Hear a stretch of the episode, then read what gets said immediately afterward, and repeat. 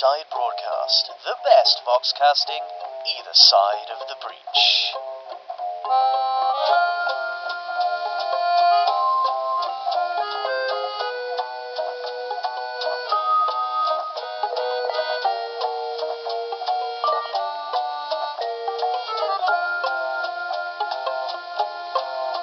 Hello, good evening, and welcome. Put your protective face masks and earplugs on. This is Tales of Malifaux, with your friendly neighbourhood announcer.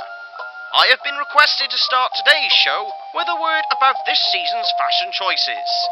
Uniformity. In an unrelated way, but via similar means, I have also been asked to have a longer dialogue about information security. It is very that information is kept. If knowledge about got out, it could result in plenty of exploding. Should be protected at all. Failure to do so could lead to your exploding. Keep that in mind. Thank you. Now our first of the finding new purpose. When played backwards, it reveals about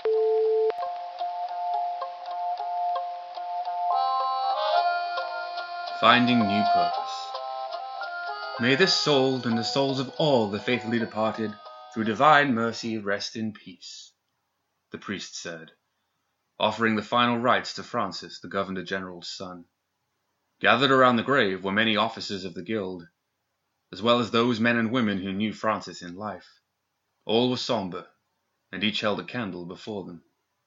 The Governor-General stepped forward and spoke in a soaring rhetoric, eulogizing his son. "We are but pioneers in a strange and forbidding new land," he said to the throng. "Pioneers that risk life for future liberties. We have come here to return magic to a world that has seen it wane," he said, referring to Earth.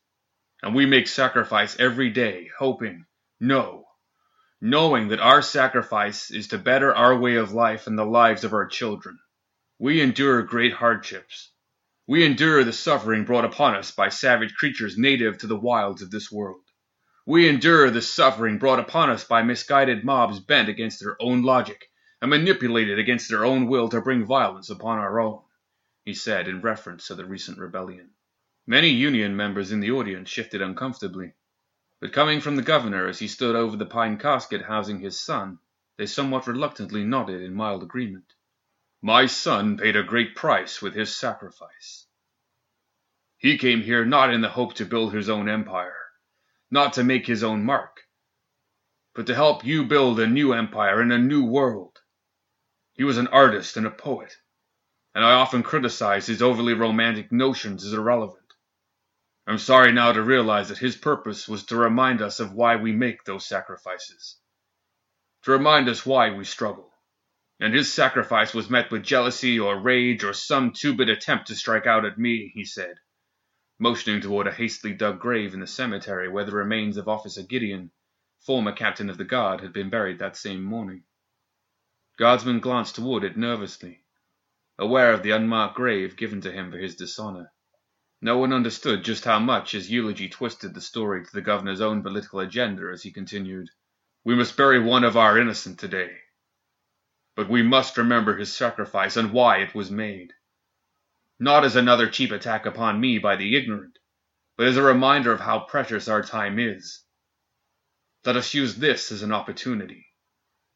An opportunity to come together and build an empire that is unassailable and unshakable." The crowd applauded, not aware that his eulogy had shifted into a political stump speech. Once ended, though, and the priest offered a final invocation over the box, the mourners felt the resounding words of the Governor-General's speech echo within them as he intended. Words of sacrifice and unity struck them, and they felt the loss of the innocent. They blamed one of their own as the Governor-General intended them to. They mourned Francis more for their own guilt in thinking thoughts against the guild, and chastised themselves for their thoughts of rebellion and discontent, and of forgetting the reason they had to unify rather than fragment. Even the sky over Malifaux seemed to mourn the passing of this man whose knowledge of love had tempered the heart he inherited from his father. It was a dim morning, and the nebulous clouds above swirled in an uncertain wind. A dynasty that might have been redeemed was lost. They buried that hope as they slowly lowered the young man's casket. Through the crowd pushed a tall, slender man, He walked with a cane, but his movements possessed a refined grace. He wore a long black coat, cut tightly upon his gaunt frame, and a tall hat rose on his head. His hawk-like nose supported the polished lenses of his spectacles, opaque in the reflected sun. Behind him, a portly man wearing a round bowler hat and a trench coat, dirty at the edges, began shoveling dirt onto the casket. The tall man patted the governor on the shoulder and gestured for him to turn away from the grave so he wouldn't need to watch the grim scene. "My condolences, governor," he said with a gravelly baritone. "Your son seemed a capable heir to your legacy. His loss will be a deep scar upon this city." The man's voice communicated well his cultured demeanour with a tone perfectly tuned to the situation. "Yes. Fine, Nicodem. Attend your duties." The governor dismissed the man even as Nicodem bowed deeply, and turned away from him to conference with his gathered marshals. Nicodem suffered this discourteous dismissal with the same grace that underlay everything he did. He rose slowly and turned back toward his associate, Mortimer, to leave the governor to his private business. "Bless you, your lordship, and your house." This blessing went unheard as the Governor-General's attention refocused on his personal staff. Amidst the wide-brimmed hats of his marshals, the governor found the thin man, Hofmann. The accent in this man's voice clearly distinguished him as a transplant from the king's empire. He had a stern and almost perpetually humorless expression on his face, and dressed sharply, as befits a man from that cultured kingdom. In a leather harness he wore a brace to support his back, and the length of his legs were assisted by buzzing servos set in polished bronze struts. He held one of his arms across his waist in the grip of the other. The governor addressed him, saying, "Mister Hofmann, have you settled into your new office?" "Yes, sir. Thank you for inquiring. I've made good use of my time to familiarize myself with daily operational procedures as well as the impressive facilities available. In short order, I've redesigned several prototype systems, all improving upon basic system architecture." The Governor-General cut him off, clearing his throat and staring at him with a look of impatience. "Sorry, sir," Hofmann said. "Just excited.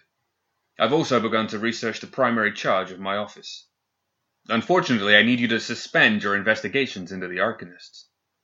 The Governor looked over his shoulder, not at his son's grave, but at a series of five fresh mounds one hundred yards distant, belonging to five other men who had been buried there that same morning.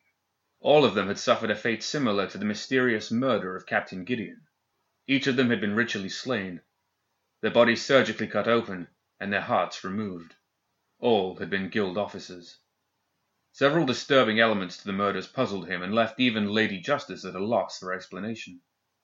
Each guild officer had been slain within private quarters, or most disturbing to him, within the guild offices themselves. The governor would quickly look into the connections each officer held within the ranks, but at least two of them he knew were assigned directly to Gideon. He also did not like the way the murderer mocked him and his men with what the judge called a signature mark. Upon the forehead of every victim, the murderer engraved a very precise Three Kingdoms script. Guild officers had begun to analyze the meaning, but so far their Asian scholars found the interpretation somewhat difficult to comprehend. "This new killer is your primary concern now," the governor said to Hofmann. "He has the ability to strike into the guild's most secure installations. Until he is captured, no officer is safe." "Of course, sir," Hofmann said. "But my expertise is in mechanica, not the pursuit of killers. Certainly not those practicing magic of subterfuge and obfuscation. I'm not exactly known for keeping a low profile," he said, rapping a knuckle on the metal of his assisting machinery.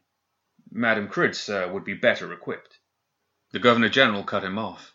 "Miss Criid is—" He paused, searching for the right words, but his tightly clenched fists conveyed some frustration Hofmann was not privy to. He couldn't know that Sonnia Criid had recently taken herself beyond the Malifaux city lines on some quasi-official expedition according to the last note she left. He couldn't know that the governor found her recent independence just short of the same level of insolence the Union had been demonstrating. "Miss Criid has other duties at the moment," he lied. "Do your best, Hofmann. You'll return to your assigned appointment shortly." "It will be as you wish, sir." The man lifted his arm and gestured to a pile of metal squatting humbly nearby. A whir of gears sounded as the construct awoke, and the machine rose from its haunches to reveal its true shape. It was a hunter-class construct, now perched on its nimble legs. It quickly approached the side of its master. Hofmann took hold of a mechanism high up on the construct's shoulder and stepped awkwardly up onto the riveted brace near its hip. With the rig now moving in perfect unison with his crippled body, the man managed a rather stately pose as he rode aside his mechanical assistant. I will review the case files, and I am certain I can construct a profile and bring the guilty party to swift justice. You are dismissed, Hofmann, the governor said, before following after the slowly departing procession. Hofmann's construct bore him away in a cloud of smoke and steam, and the loud clanking of the metal articulation of its legs. In short order, only the undertaker and his assistant remained on site. Nicodem stood, leaning against his cane, and watched his assistant labour with a pile of earth. They were silent for a long time, as Nicodem had no need to fill the space with needless chatter. He turned his gaze up at the churning clouds overhead as Mortimer filled the grave. The Malifaux sky was almost continuously filled with dim clouds that masked the sun of this world. Eventually he said, "The goodly Governor-General requested that precautions be taken to prevent reanimation of his departed son's body. Did you see to that, Mortimer?" The portly gravedigger stuck his shovel in the ground and turned to lean on it. He fixed Nicodem with his eyes and chomped on the butt of a half-smoked cigar before taking it out. "No, sir, I did not." Mortimer scratched his sweat-soaked head in confusion. Nicodem grinned a malevolent smile at his assistant's response. "That's a good man." Mortimer didn't understand the joke, but laughed and winked all the same. Nicodem turned to leave Mortimer to finish his labour and strode a short distance to the gates of the cemetery. He took his time to complete the journey, and when he reached the entrance he drew out a cigarette case from his coat. The application of arcane art manifests differently in every person. Their abilities, their manipulation of those flowing energies, developed as unique as a fingerprint. Nicodem was aware of the dead bodies buried around him as he walked. It wasn't just that he could see them or even feel their corpses. He just knew they were there. With a slight press of his will, he could discern those that would most easily rise to obey him. All of those individuals adept in the resurrectionist arts felt that oddly intangible connection with the rotting flesh of once living vessels, longing for some will to once again animate them. Nicodem's awareness of the dead was considerable. As he walked casually from the fresh grave, the habitual probing of his mind struck something in the magical ether that was at once extremely familiar and then completely foreign. He concentrated his will against the taut fabric of magic that coursed in and around him, and he grew more aware of a blighting of the energies that might be used to reanimate the dead. They were the energies of death and reanimation that he had an intimate affinity with, but somehow opposite of his understanding. As he reminded himself, mastering the magical arts manifested differently in every person. He was seeing something strangely phenomenal. Her connection to death was at least equal to his own. He could also discern from whence that feeling originated. "You have nothing to fear from me, girl. Come on out. They've all gone," he said. Nicodem could see a girl hiding behind a nearby tree. When he spoke to her, she ducked behind it again. "Come, I can see that you mourn. Let me accompany you to his place of rest." Karai hesitated, afraid. But her desperation to see Francis, even at his final repose, grew far too great to ignore, despite the danger of walking in the open. She wore a modest black silk kimono of tradition, though Nicodem saw she was clearly embarrassed that she did not have the accompanying accoutrements, probably because of her low station and meagre means. Meekly she left her hiding-place and approached the side of the courteous undertaker. The man put his hand on the girl's shoulder and led her gently toward the grave. Mortimer had finished his task and beat the earth flat with the back of his shovel. As the two approached, he stepped quickly aside, knowing his presence often disturbed the grieving. Once beyond Nicodem, though, he motioned with his shovel, pointed to his head and then to her, the smile on his toadish face revealing his hopeful expectation. Nicodem shook his head and motioned for the gravedigger to leave them. Karai fell to her knees beside the grave and lay prostrate over the fresh mound of earth, weeping. Even Nicodem felt the great disturbance of self-pity and saw it consume her. He knew then that she had little to live for. He had to be careful lest he push her too hard in the wrong direction. Yet he knew the vast depths of her grief might have been the very catalyst to allow her to manifest her connection with the dead. She felt a touch against her arm. That contact drew her back from the pit of her despair. You will honor his memory in life more than in death, child. Nicodem spoke with a soothing and warm whisper. Karai opened her eyes. Tears blurred her vision, and her body refused to move even an inch. I cannot live without him, she said, her breath catching. Nothing matters. Nicodem knelt beside the girl and shook his head. Hmm, yes. It is difficult to go on, I know. Because you could not join the mass eulogizing the lad, I must assume you and he shared something private, very personal. A secret only the two of you shared? She nodded, though he could have said the same to any grieving loved one at a funeral, and they might have each said the same. Something about this girl, though, led him to believe the lovers shared something beyond the norm. Despite her painful grief, Karai could not help but be comforted by the man's presence.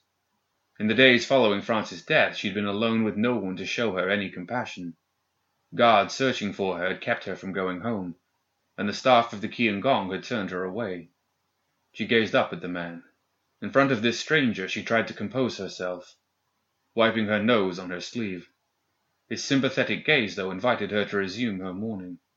What is the point? She sobbed, before collapsing against him, throwing her arms around his shoulders. He held her like that for a while beside the grave of her lover. She cried until her body was exhausted from it and no more tears would come. Still he held the girl for some time after she'd gone limp in his arms. In time, Nicodem's soothing tone came again as he said, I have seen such loss as this. You believe you are lost as well. You have nothing left to live for? She nodded. You live so that you can carry on his memory, of course, he said, sweeping his arm toward the grave. There is still more for you to do, child. Karai sniffled and lifted her eyes, looking up at the man's bespectacled eyes. Still so meek, her voice came in little more than a whisper. What can I do? He smiled. You have already done so much, and you do not even realize. Nicodem rose and took the girl by the hand. A discreet distance away, Mortimer was busy leaning against a tree, examining the gnawed stump of his unlit cigar. As they approached, Nicodem said, Mortimer, dig up this casket, motioning to the unmarked grave, still freshly dug. Sir, I went and put him in the ground just this morning, Mortimer protested. Nicodem said nothing, though, and Mortimer begrudgingly complied and began digging at the mound he'd just packed hours earlier. While Mortimer labored, Karai did nothing at all. She had detached herself from the others, certain that her very reason for living had already been buried. Nicodem, meanwhile, studied the girl and carefully considered the actions of the previous days and the alarming discovery he'd made of this young woman and her link with the power of spirituality. Finally, with a heave and a grunt, Mortimer had the casket thrust back out into the open. Nicodem slowly said, I do not mean to alarm you, child. But there is something you need to see. There is a corpse in this box. Are you prepared to see it? Why? She asked numbly. Karai felt overwhelmed and looked longingly over her shoulder at the grave of her lover. You know the man in this box, and he will show you the proper way to honor your lost beau. Nicodem had chosen his words carefully. Though this girl wanted nothing more than to expire at the side of her lover's grave, the word honor held significant weight with her. The dead were meant to be honored, memories of them celebrated. They were words that tugged at her commitments to tradition. After several long moments looking back at Francis' grave, she glanced at the emerald-studded ring on her finger. It seemed to her that it throbbed in time with the beating of her heart. Looking up at Nicodem again, she nodded her head. Even if his guess about her proved incorrect, she would be valuable to him in other capacities. The body within the pine casket would bring their journey to a new understanding.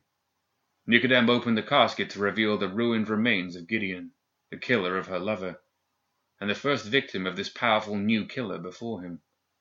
Though the coroner had stitched much of him back together, the violence he had experienced could not be hidden. The horror he had felt was frozen in his features, an expression of terrified madness. Despite the mutilation, Karai did recognize him. She would never be able to erase the image of him from her mind. She clasped her hand over her mouth and stood frozen, looking down at the dead man. He is the one. And now he's dead? Karai's voice was soft and distant, though she could not believe that he could be dead so soon after killing Francis. Then it is finished, she said. There is nothing left. I thought to confront him after speaking to Francis. Her words came with difficulty and her accent thick in her exhaustion. He left his pistol with me, so that I might kill myself. I intended to confront him and fulfill his wish. She withdrew Gideon's pistol from her kimono. She looked at it emotionlessly. Nicodem placed his long fingers upon it, gently pressing it away from her. You will not need this, young lady.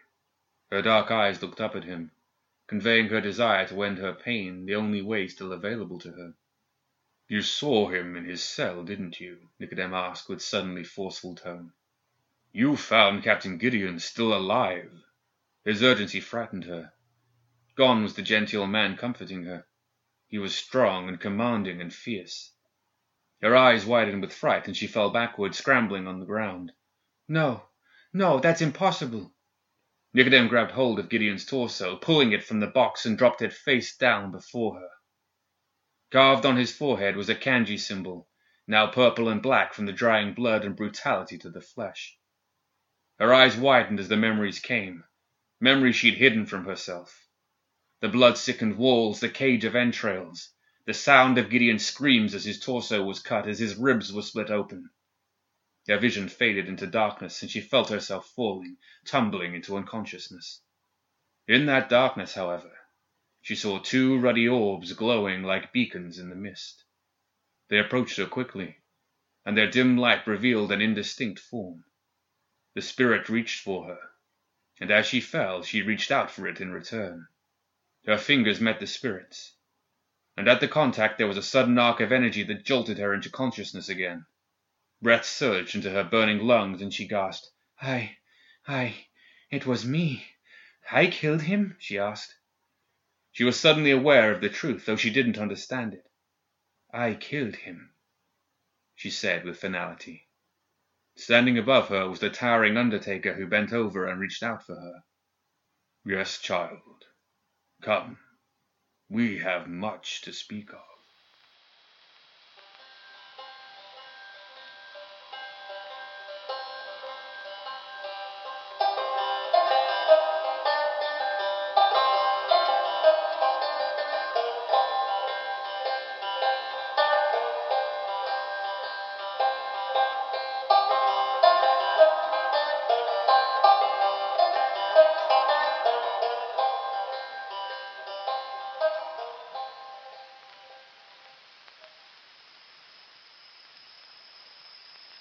For a human interest news story.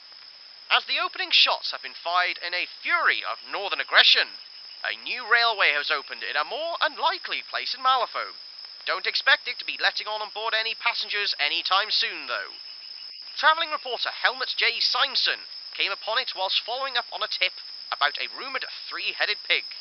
In the middle of a forest clearing, there was a ramshackle miniature railway.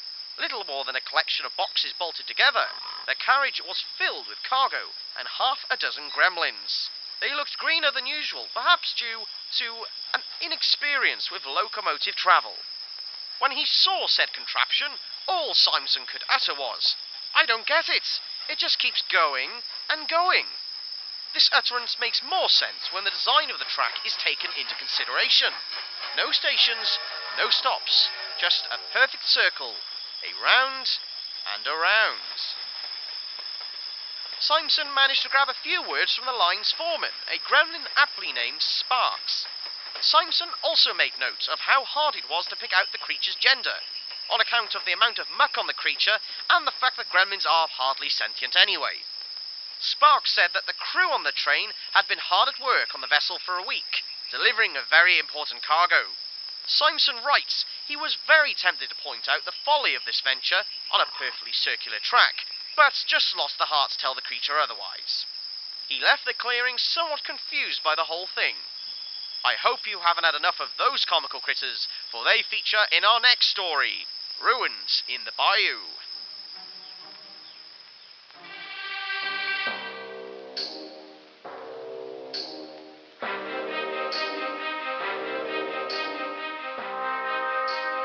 Ruins in the bayou. While Perdita's crew struck into the heart of the bayou, just a few miles away and under a column of smoke, was a small prospector's camp that had been forcefully commandeered by a company of hungry gremlins. One of the creatures, equipped with a roughly shaped machete, worked at quartering and butchering a horse. Nearby, a pair of wiry creatures hefted a giant earthenware cauldron into place over a campfire. As the butcher finished a cut, he tossed a hunk of horse meat into the simmering water. "Why we eatin' horse again?" squawked one of the scrawny gremlins. "You know I likes the piggies better." "We needs them. That's why." It wasn't the butcher to answer, but a large, fleshy gremlin that towered over his companions. "We needs our piggies for the fightin'." His body wasn't the only thing that was larger. The creature held a huge blunderbuss against his shoulder, his finger stroking the trigger as if he were eager for a reason to use it. Though a relic by human standards, just a museum piece at best, the gun was not only much longer than the other guns they liberated from the miners, but its muzzle was so big he could put a whole fist in the end of it.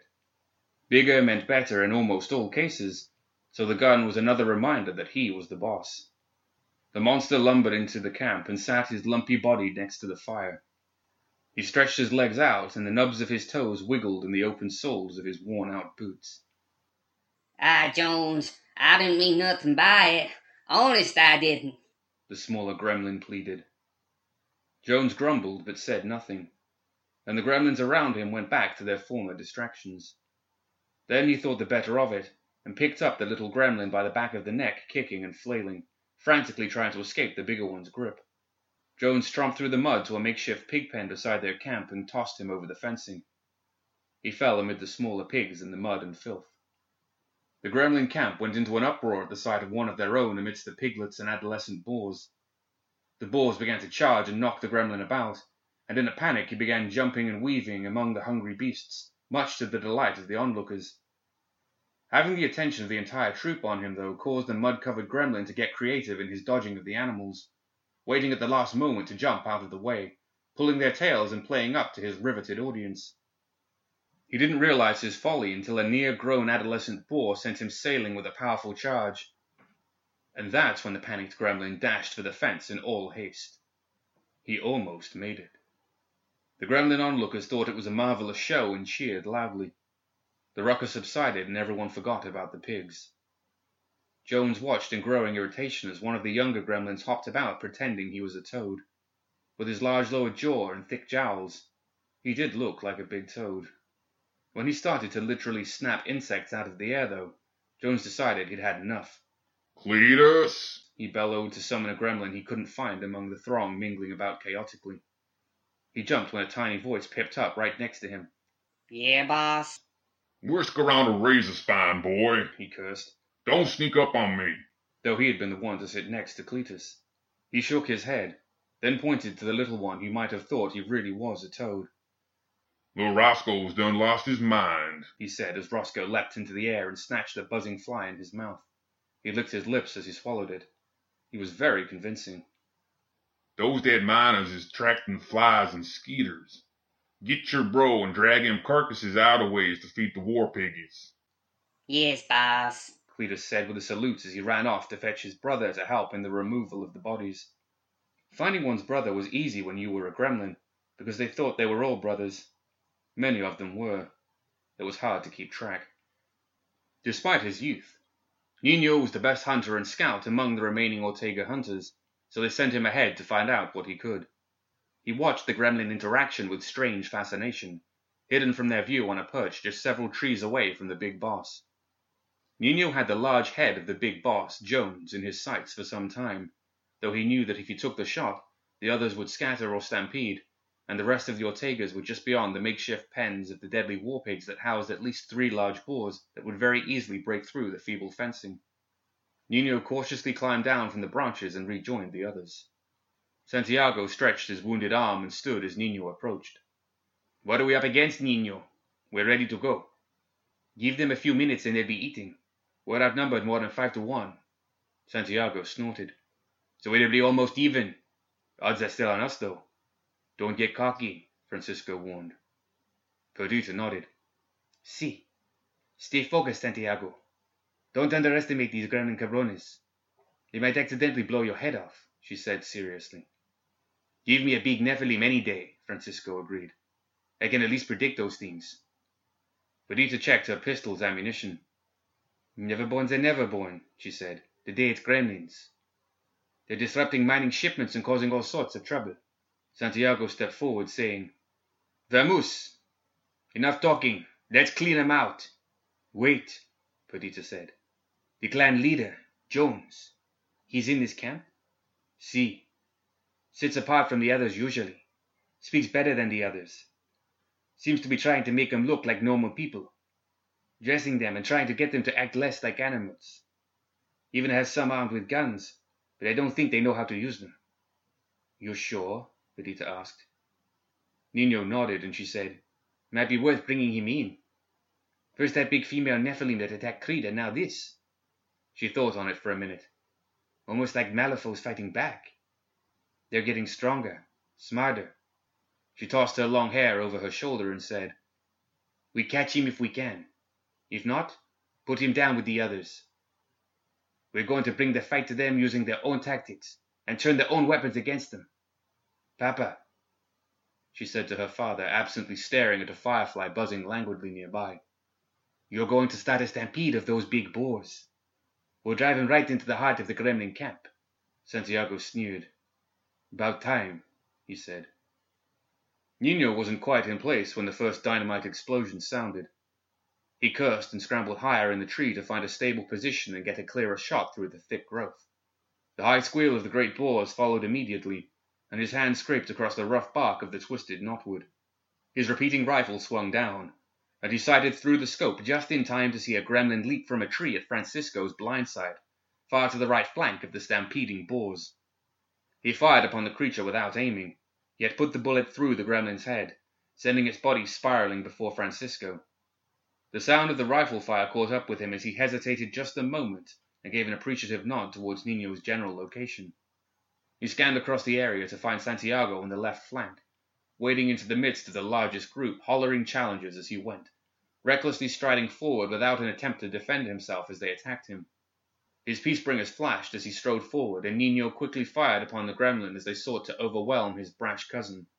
He chambered a bullet and fired, hardly having the time to aim, and then chambered another, fired again. He continued to support Santiago until he felt he could handle himself. He sought to find Perdita, and swung the rifle's sight to the stampeding boars. True to her plan, she rang among them, charging the gremlin camp, firing her pistol with a subconscious accuracy at anything that moved before her. The boars, alarmed at the explosion and now the rapid-firing pistol right in their midst, squealed in panic. Two of the giant beasts slammed together, trying to crush her, but she hit one on the back with her free hand and cartwheeled over it, catching another gremlin in the chest with a peacebringer strike, even firing in midair. She hit the ground and continued running without missing her stride, her long hair billowing behind her like a sail. Nino whistled appreciatively. He was awfully proud they were related. The gremlins saw her coming and tried to hold their ground, as there were about eleven of them. Nino fired and reloaded faster than he ever had before to clear them out, but the boars hit the group, scattering and sending several flying or trampling over them. Perdita was possibly more dangerous up close, charging them with her pistol firing, and she took them down wide-eyed. Nino couldn't believe it when he let loose a bullet, quickly assessing her movement against his shot, determining that as she moved in the melee it would hit her instead of his intended target. "No!" he cried, though he could do nothing and watched in terror. At the moment the bullet should have struck her back, she stepped quickly aside, and his bullet sank into the gremlin's head directly between his eyes. Nino looked across the distance in disbelief. "How the hell did she do that?" he asked himself. She plunged back into the midst of the gremlins, looking for their leader. Nino scanned the area for him and saw that Santiago had broken through the line and had the fat boss on the run, with Francisco double-timing to his location. A wave of gremlins poured from the underbrush, cutting the men off from Jones. Perdita worked on routing a mob that had converged upon her, finishing them off in quick order. "Dita!" Nino bellowed. She spun toward him, and he fired three rapid shots on the ground near her, marking a line toward Jones. She understood and took off in a flash in the direction he indicated. Nino fired upon Jones several times to wound him, but lost the elusive gremlin in the thickness of the overgrown bayou. Although high in the tree, Nino jumped, catching a limb in his chest. He got up and ran, even with the wind knocked so violently from him. He was an Ortega, and he ran despite the pain and stars before his eyes. Stubbornly, he would catch Perdita and provide support. He crashed through the foliage as branches lashed his flesh. The sound of her gun rang out ahead of him. As he broke through the undergrowth, he found them. Perdita fired and hit the big gremlin in the shoulder. Instead of falling, he spun with the impact and faced her. His big gun fired, scattering the shot in a wide explosion rather than a single bullet, and the foliage all around her burst from the impact. She was thrown backward as the bulk of the explosion struck her in the chest. She landed hard. She didn't move, and her dark hair spread out around her like a dark halo. Her dark skin was torn and burned about her neck and chest, steam rising from her. Jones darted behind a dense cluster of growth for cover. Nino dropped to his cousin's side and thankfully found her alive, blinking from the violence of the explosion. Nino nodded in the direction he had fled. "Where is ese cabron?" she asked, coughing and struggling to shake off the effects of the explosion. Nino nodded in the direction he had fled, seeking cover. From Perdita's revolver, however, there was no safe hiding place. She lifted her gun and peered down the sights, and the world bent to accommodate her shot. Many who have witnessed Perdita performing this shot describe the bullet's trajectory bending around corners to strike its target. The truth, however, was that reality rearranged itself to provide a direct line to her target. As Perdita sighted down the length of her peacebringer, Jones' cover rolled obligingly to the side to reveal the cowering gremlin behind. Only a nervous tick saved the gremlin from Perdita's round, the shot causing the whiskey bottle tethered to his hip to burst into shards of glass. He screamed and hopped up. Summerteeth Jones, in mortal peril of Perdita's second shot, shivered in fear. Looking up, he saw that the cover he'd chosen wasn't a tree or a bush or any other natural growth. A great statue towered above him. The great orange stone wound at the base and then rose straight up. The leafy vines entangling it created the illusion of scales upon a monstrous serpent rising to strike. At the sight of it, Jones called out in a shrill cry of terror and ran, more afraid of the inanimate statue than of Perdita, which Nino found disturbing. Perdita let him run. At the base of this serpentine statue was an emblem, one that Perdita recognized. It was a coiled serpent surrounding a shuttered eye. "Nino," she said. "We need to contact Creed."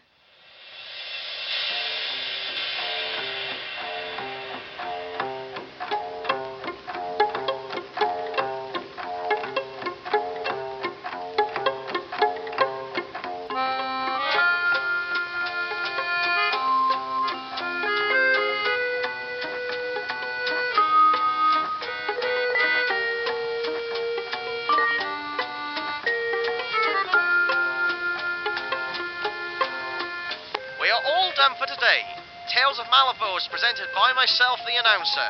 Our researchers were interns Jacob and Corbin, reading our stories with the collective moaning of the lingering souls that reside around Foghorn Cemetery. And most importantly of all, Peter and Squishy are the two hamsters that kept the Etherbox desk going. Those wheels are making you guys look pumped. And do remember, listeners, stay safe out there, because bad things happen.